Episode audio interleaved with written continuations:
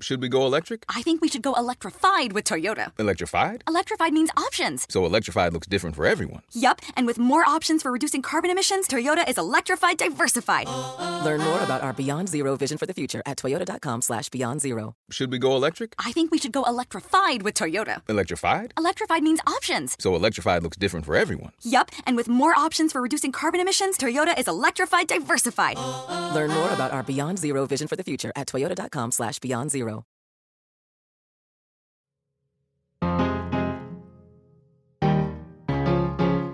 Becca, Yes, Hanna.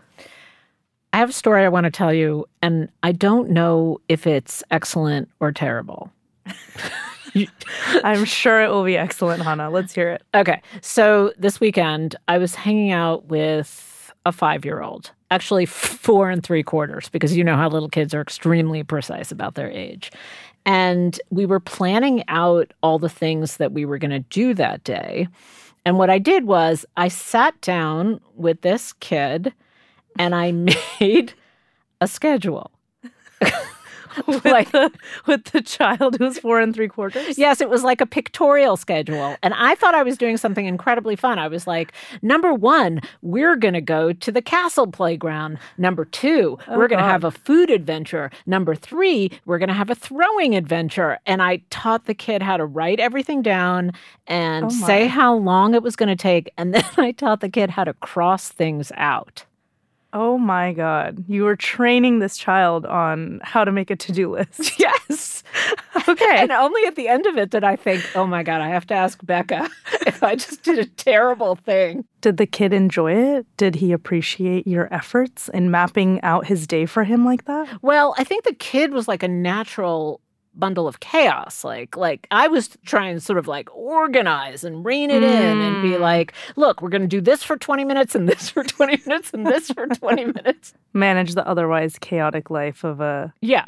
Yeah, five year old child. exactly. Instead of letting them kind of stumble from one thing to the next thing, I was trying to organize time. Was that a mistake? I mean, I can understand why that was a natural, probably compulsion for you. You've been trained to think that way. I don't know if a child who is four and three quarters needs to condition himself to think that way. Mm-hmm. And I wonder if it maybe stifles his ability to actually figure out, like, how am I feeling? What do I want to do next? Maybe not to conceptualize his day as a day quite yet. You know? Damn it. That's what I thought your answer was going to be. this is Radio Atlantic. I'm Hanna Rosin, and that was Becca Rashid, one of the co hosts of the Atlantic's How To podcast. Their new season is called How to Keep Time. And there's a concept in that season called action addiction. And all I can say is, I feel seen. Anyway, we at Radio Atlantic are off for the holidays. Happy holidays, everyone. So we're going to play you episode one of How to Keep Time. Enjoy. So, Ian, when I sent you that voice note yesterday, I just wanted to let you in my head a little bit.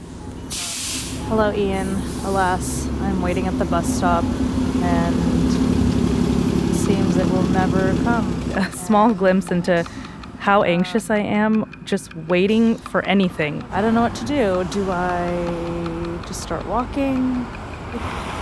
Do I give up? Do I walk to the metro? At this point, who really knows? It's been probably four minutes. Oh, It was only four minutes, Becca. It's not very much time. it's embarrassing. And I'm standing there, and while I'm waiting, I'm switching between two modes of like, I should be making the most of this time. Let me read that article my friend sent me, or check my emails, or like, this is insane. It's only been four minutes. I should be a bit more mindful. But I know that I don't want to be wasting my time just standing there.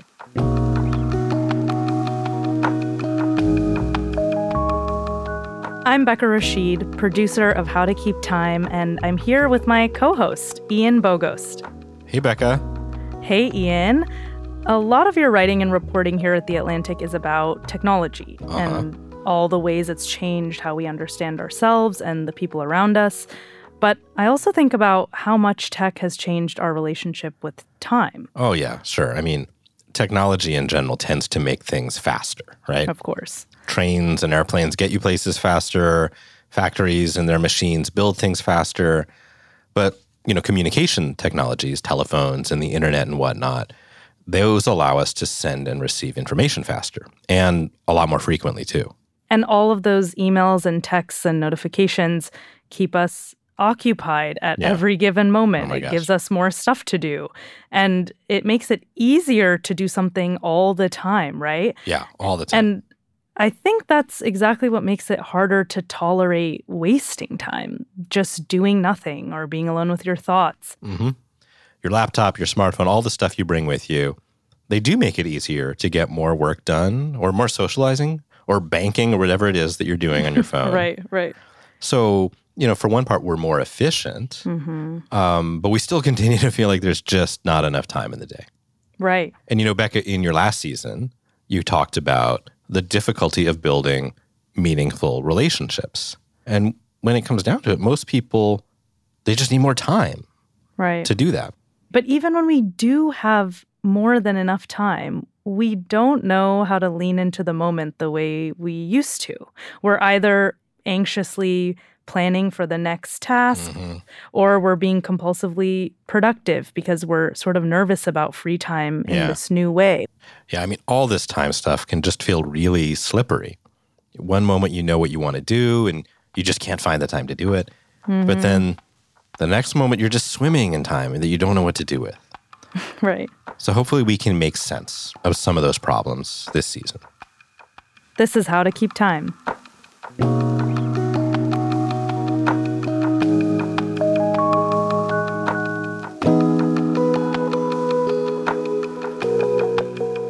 So, Becca, when you're thinking about wasting time, what do you mean?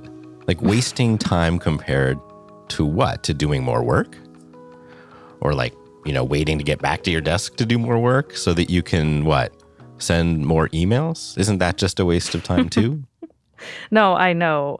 I know. But I always have the thought in the back of my head that my time is limited.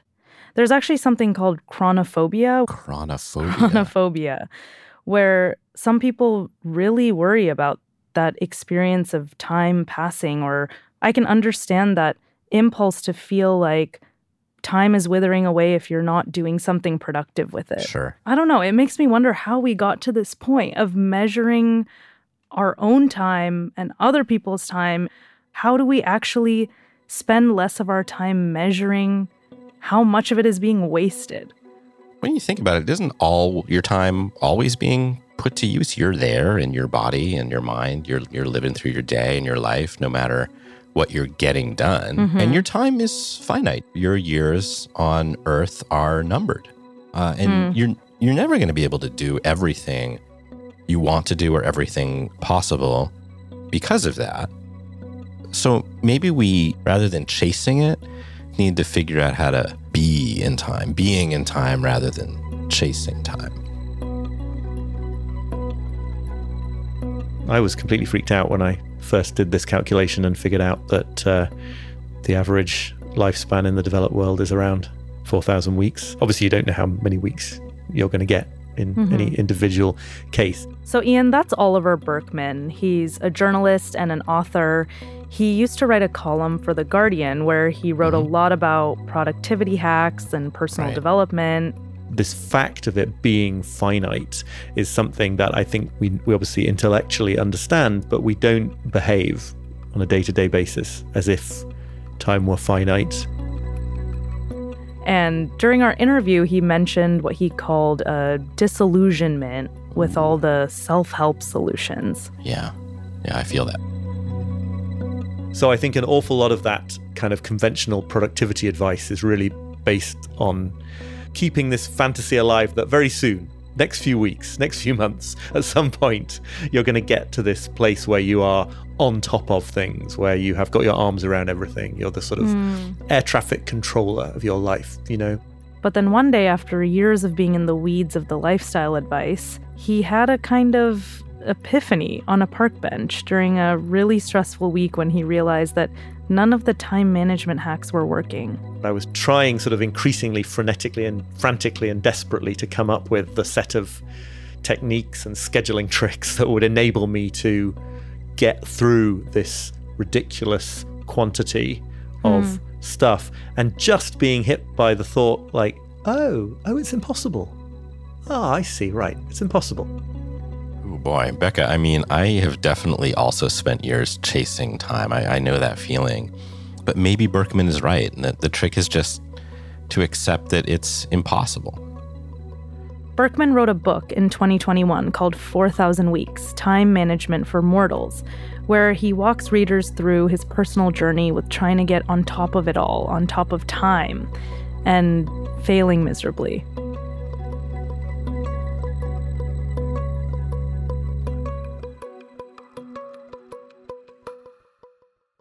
We're constantly trying to reach a, a kind of godlike position over our time Okay, when you say a godlike position, I'm thinking like all forgiving, most merciful.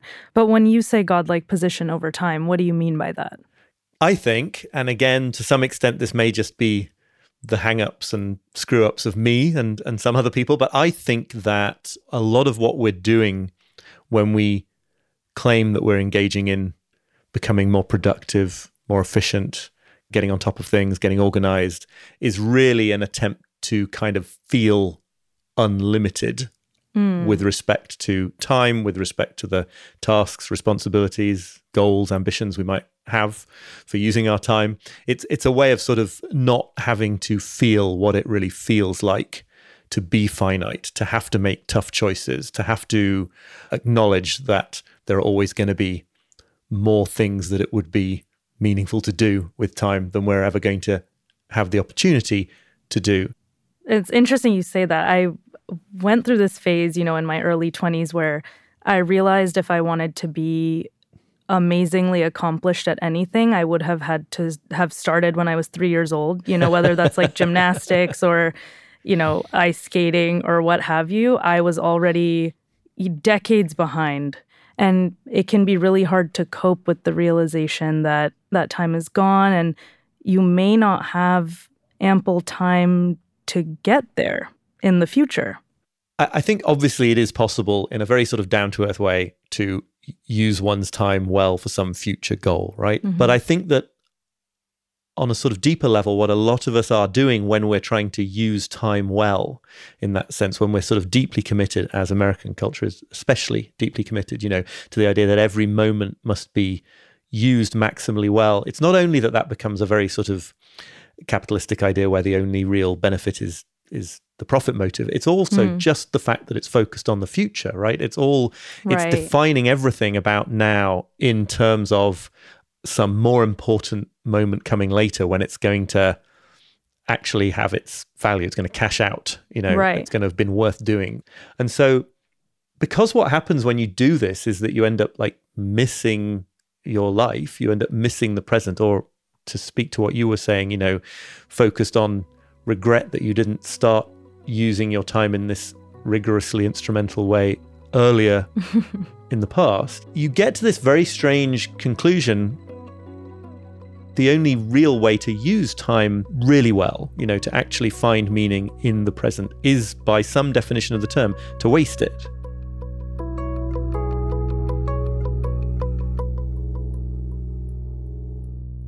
I think that in many ways, because of the world in which we live, that is so completely committed to the idea that time must be used for future benefits, Hmm. everything we think of as wasting time, as pure idleness, is really defined as that because it doesn't lead to something in the future. Right. And I'm even referencing my childhood as wasted time when I should have been training to be a gymnast instead of just like a childhood, you know? But in adulthood, it's harder to see it that way because efficiency, time management, and productivity are all essential elements in how we make a living. So, how can we approach this idea of wasting time and how we're conditioned to think about it? not as something pulling us away from productivity, but just as a part of life. it's something that takes a positive effort. It feels like you shouldn't just be using your leisure time to to go on a run. You you have to be training for a 10k or something, right? Yeah, you have to have fitness goals. It's kind of a bit embarrassing in some way maybe to have a hobby these days, but it's really mm. not embarrassing to have a side hustle. And the only real difference is that one of those is it's something you're trying to turn into a business. Whereas, you know, if what you like doing is collecting, I don't know, stamps from around the world, doesn't Right. really, that doesn't really work anymore. I'm not sure what happened to stamp collecting these days. But, you know, it, it Like a non productive hobby for sheer enjoyment, but there's nothing materially valuable about that. Maybe with the Right. I mean, well, the, the yeah, uh, the philosopher Kieran Setiya he uses the phrase atelic activities. So you know, uh, activities that are not given their meaning by their telos or where they are headed. Um, if I make the attempt to be more fully present, it's not going to feel great at first because I'm sort of running against everything I've been conditioned to to feel and to and to think. Hmm. And that's absolutely true in kind of listening, really listening to other people. Incredibly hard. It's really hard not to just spend a conversation thinking about what you plan to say next when the noise coming from the other person ceases for a bit, which is, of course, not really listening. And so, for me, a big part of this is just understanding that this does not feel second nature hmm. to to many of us. I hear you. I mean, even in this moment, I find myself thinking about what you're saying and also ahead to all the questions that I have left to get through. It's sort of like when someone asks me what my name is, and then I tell them and they tell me theirs, but all I can remember is my name that I said out loud. um, So, Becca, maybe it's a problem in our culture rather than in in us. Like we're we're just all like so wound up over making the most of every moment, so much that we don't even really know anymore what making the most of a moment would even mean. And you know, Ian, I I've even had friends tell me they're on dating apps almost as a way to productively use their time instead of scrolling on Instagram. At least they're, you know, building towards a relationship. Okay, it's been a long time since I've dated, and I never use dating apps. Are you saying your friends are like, well, got some downtime, I better get my dating in? Yes, Wow. definitely. Dating is its own version of a productive hobby, in my opinion. I, I guess it. I guess it makes sense in a certain way, like dating as productivity or as, as like an investment in your future partnership or whatever it is that you're after. Like maybe that's where that idea comes from. That it's, you know, I don't want to waste my time if this isn't going anywhere. Like that sort of mm-hmm. sentiment is about progress. Like that, that a, a relationship is about moving forward and and building into whatever comes next. You know, mm-hmm. God forbid your relationship isn't going anywhere, right? But Right. but like, where is anywhere anyway? I don't know. I'm feel like I'm happiest when I'm just wasting time with people. So when I'm trying to make the most of my time with someone, anyone, romantic or otherwise, I'm not at least trying to think about how much of my time they're taking up or the most efficient way to be with them or whether it's going somewhere or whether it's productive. Hmm. if I am just sort of around the house with my son and my wife, it's very easy to sort of fall into what needs doing next, you know, this chore, that chore, preparing for the next day. I think if you can do anything to sort of put yourself in a position where you have, you know, all gone on a walk or all gone to visit something or all hmm. watching the movie or whatever it is, you know, if there's a sort of a framework around that, it's a little bit easier to step away from that instrumentalist mindset. When I remember, I think also bringing attention to the senses as, a, as opposed to thought is really important. You know, just literally paying attention to sight, sounds, touch, smell, whatever is a way of reducing the power that otherwise naturally, for people like me anyway, goes to kind of compulsive thought. So, how can I be both mindful and engaged with my time more generally without having to go full Zen mental shutdown mode? Just to be clear, I find I find being in this mindset rather than the instrumental future focused one really difficult. And I think you can certainly get lost in thought and I'm not sure I want to condemn that because I think sometimes that can be a, a, perfectly meaningful thing to do. But understand and expect that it's going to feel uncomfortable mm. at the hmm. beginning. A lot of people these days say they don't have time to read anymore. Right. And I think right. what they often really mean is that they don't like the experience of sitting down with a book because their minds are so conditioned to moving fast that it feels unpleasant. I've certainly had that experience. All I can do, and I find it extraordinarily effective, but it doesn't feel like an, an incredibly great insight or anything. But all I do is I remind myself that this is how the first couple of pages feel when you're wired for speed and you're just sitting down and you're just beginning to read a novel. And, you know, that's fine, but the discomfort does not kill you and it lifts. Hmm. So, Oliver, most of our conversation has been about the necessary mindset shift that's required to be more in tune with each moment. And, you know, it makes me think about my friends with kids because they have to be super present with their child in the moment, be present with themselves, enough to be patient with their mm-hmm. kid. And they also need to keep up with all the productive tasks and demands to keep up with their own lives. I mean, how do we balance these competing priorities when there is a sort of instrumental goal, you know, in the case of raising a child and making them into a compassionate human being in the future who can exist and thrive on their own, and also be present with them in the moment.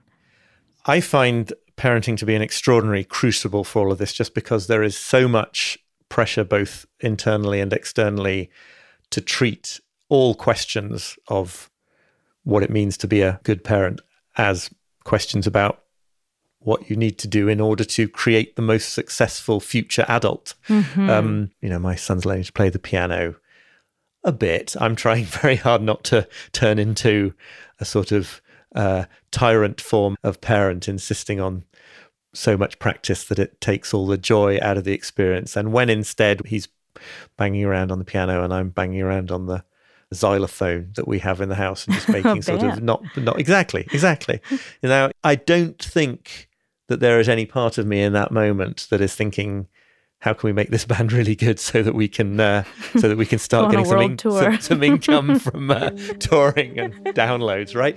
I mean, there is something about the letting go into those moments that is absolutely fantastic. But where I would most naturally go would be like, okay, piano practice, this right. many minutes. Have you right. have you gone through these exercises? With parenting and life in general, always feels like you're learning just too late, but I am learning that there's value in the sort of ridiculousness of making those noises in the present rather than where they might be leading.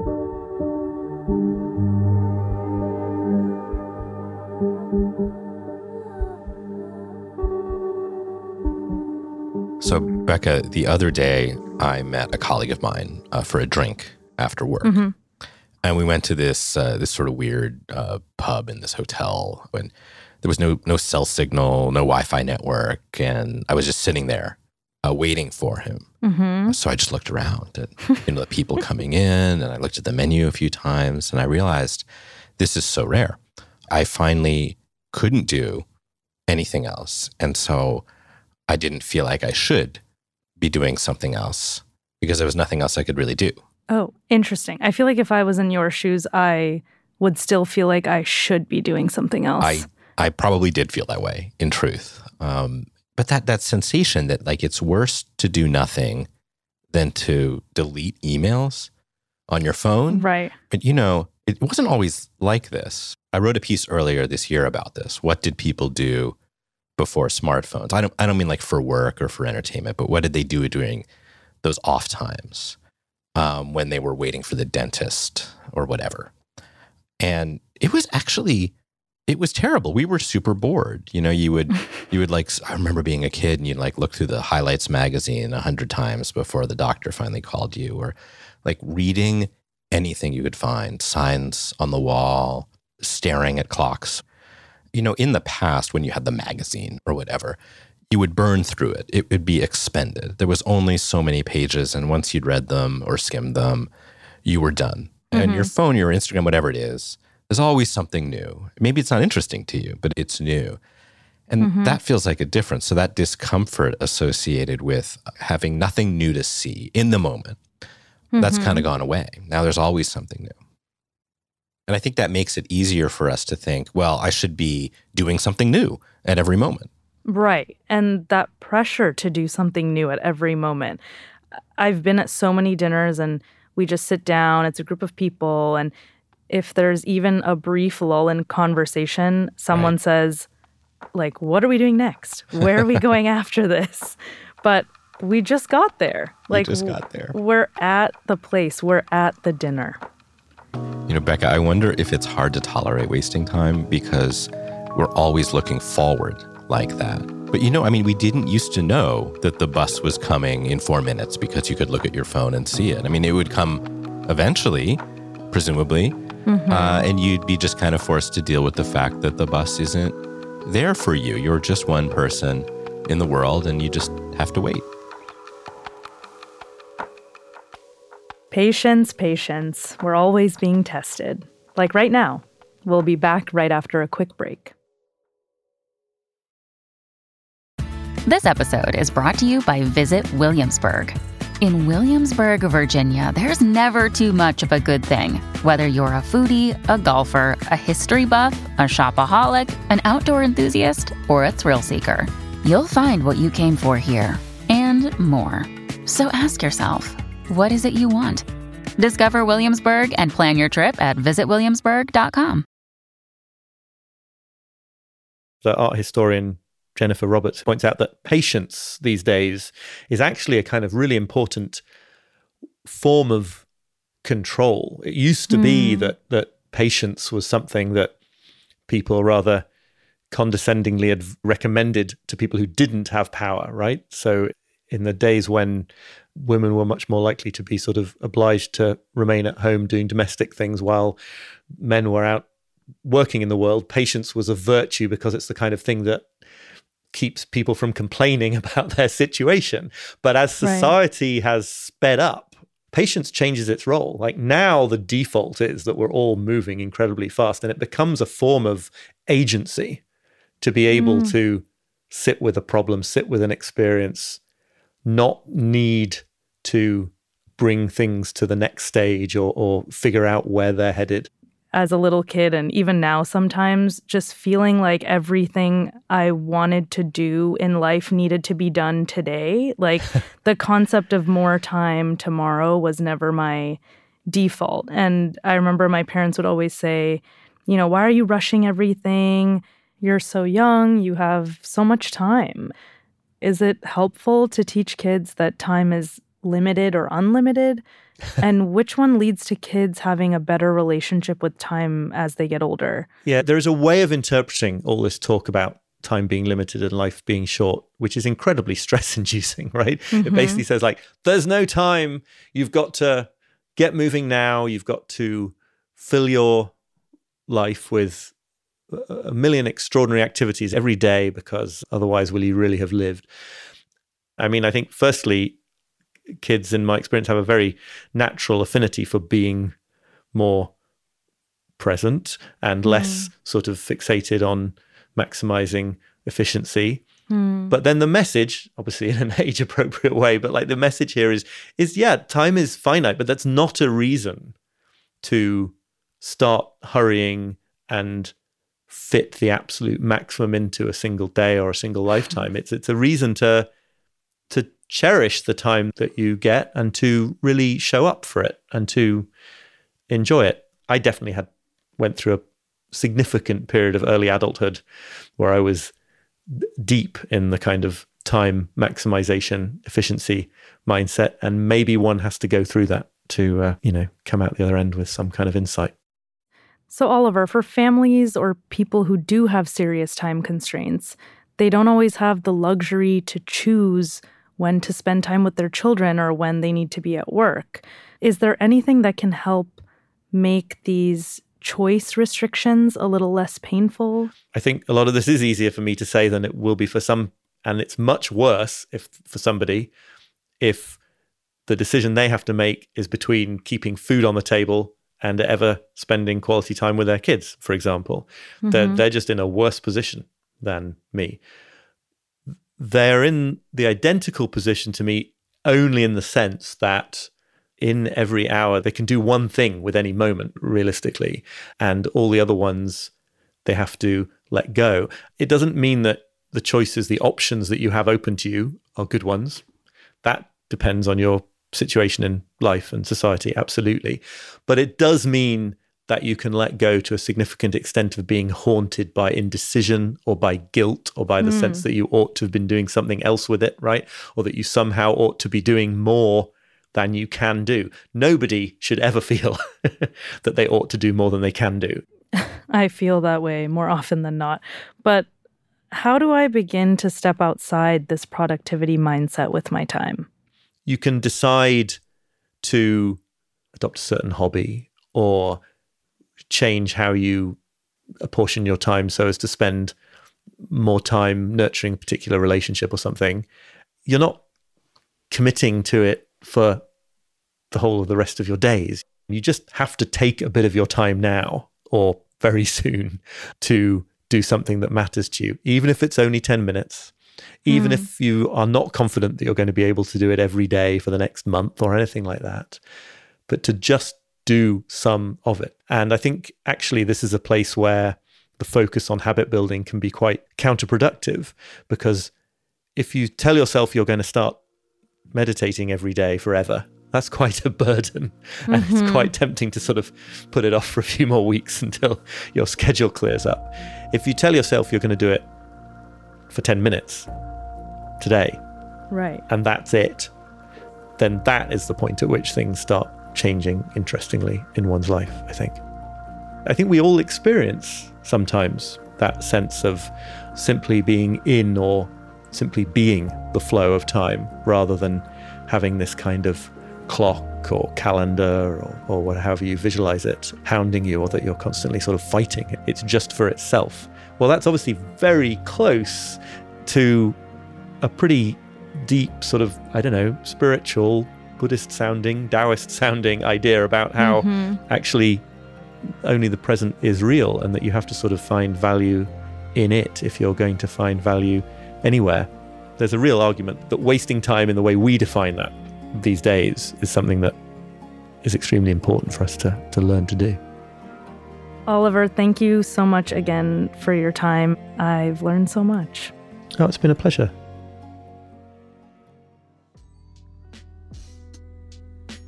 So, Becca, I think what Oliver is saying isn't that we should try to capture the literal present moment. That that's impossible. Now Right. always vanishes. It's gone, it's gone, it's gone.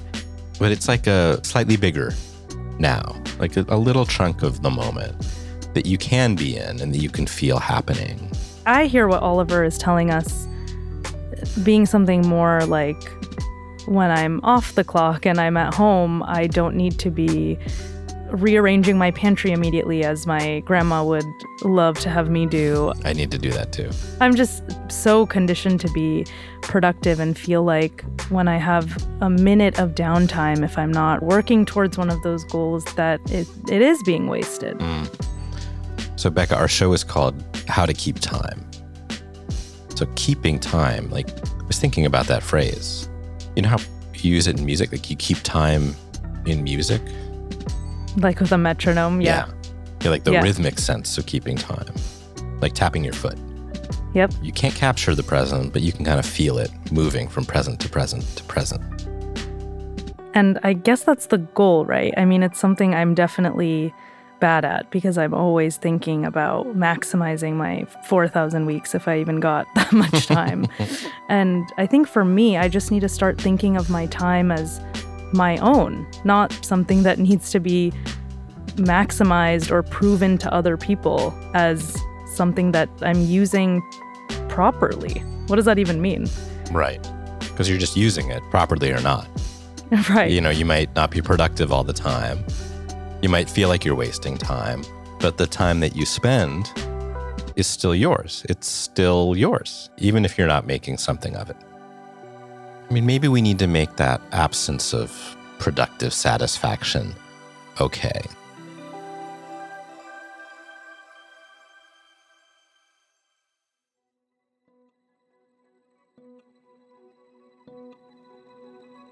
That's all for this episode of How to Keep Time. This episode was hosted by Ian Bogost and me, Becca Rashid. I also produced the show. Our editors are Claudine Abade and Jocelyn Frank. Fact check by Ena Alvarado. Our engineer is Rob Smierciak. Rob also composed some of our music. The executive producer of audio is Claudine Abade. The managing editor of audio is Andrea Valdez. Hey, hey, Becca, they're finally making a movie called Clocks. What? It's about time. Oh, God. Yeah. Stay with us for next week's episode, where we explore why we pressure ourselves to look busy, even when we're not. That's on our next episode of How to Keep Time.